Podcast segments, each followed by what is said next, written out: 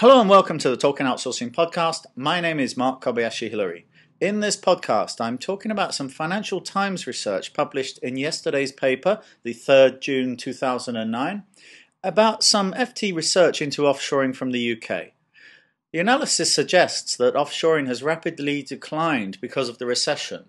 Now, that's not really a surprise if you're regularly reading my blog in computing or listening to this podcast.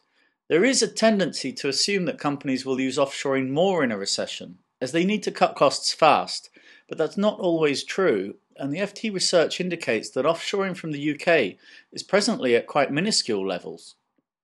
The report in the FT said an FT analysis of job losses announced since the recession began last July suggests little more than 4,000 job cuts at 17 locations can be wholly or partly attributed to work being moved abroad.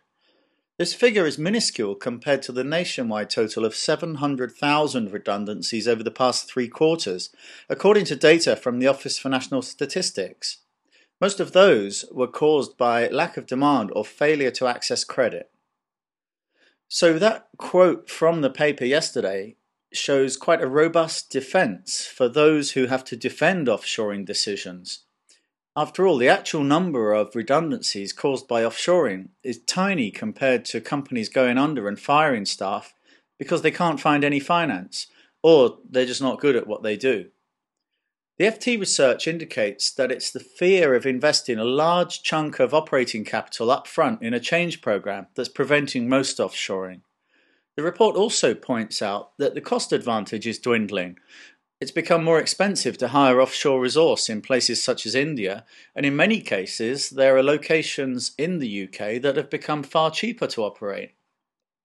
I'd also add to what the FT says that the consumer backlash risk is also being taken far more seriously today. Even though a consumer oriented company may logically feel that they can offshore some functions, they might choose not to do it just because they want to be seen actively creating jobs in the local market. We do live in an era now where single issue campaigns can be distributed very fast over social networks, especially tools such as Twitter. So it's very easy now to target companies who ignore consumer concerns. So if offshoring is declining, then what of the outsourcing market in general? Well, I've been talking to people involved in public sector outsourcing, and that includes several of the Indian suppliers about government sourcing. So, on my blog and on this podcast over the next few days, I'm going to be talking about some of the points raised with those people. Thanks for downloading the Talking Outsourcing podcast. For more information about me and my writing, go to markhillary.com. Or for the computing blog, go to computing.co.uk. Thanks for listening.